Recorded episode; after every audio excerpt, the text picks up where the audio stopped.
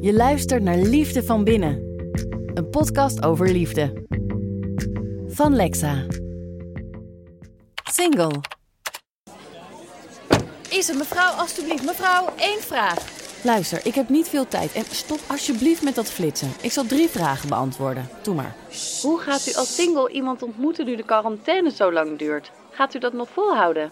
Ga ik dat nog volhouden? Wat een rare vraag. Het is helemaal niet erg om single te zijn, integendeel.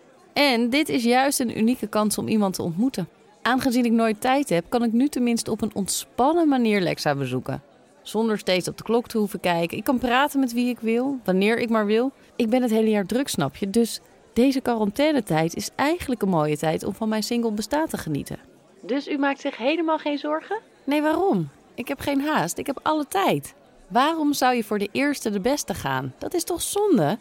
Ik ben single, volledig in control. Ik doe alles zoals ik dat zelf wil, met wie en wanneer het mij uitkomt. Dat is ook wat waard.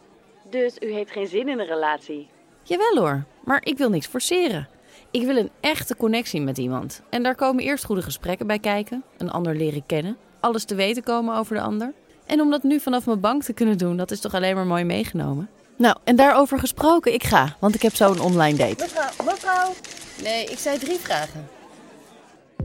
Veel mensen denken dat het vervelend is single te zijn. Maar de waarheid is, het is ook wel lekker, die volledige vrijheid voordat je de liefde van je leven ontmoet. Van Lexa.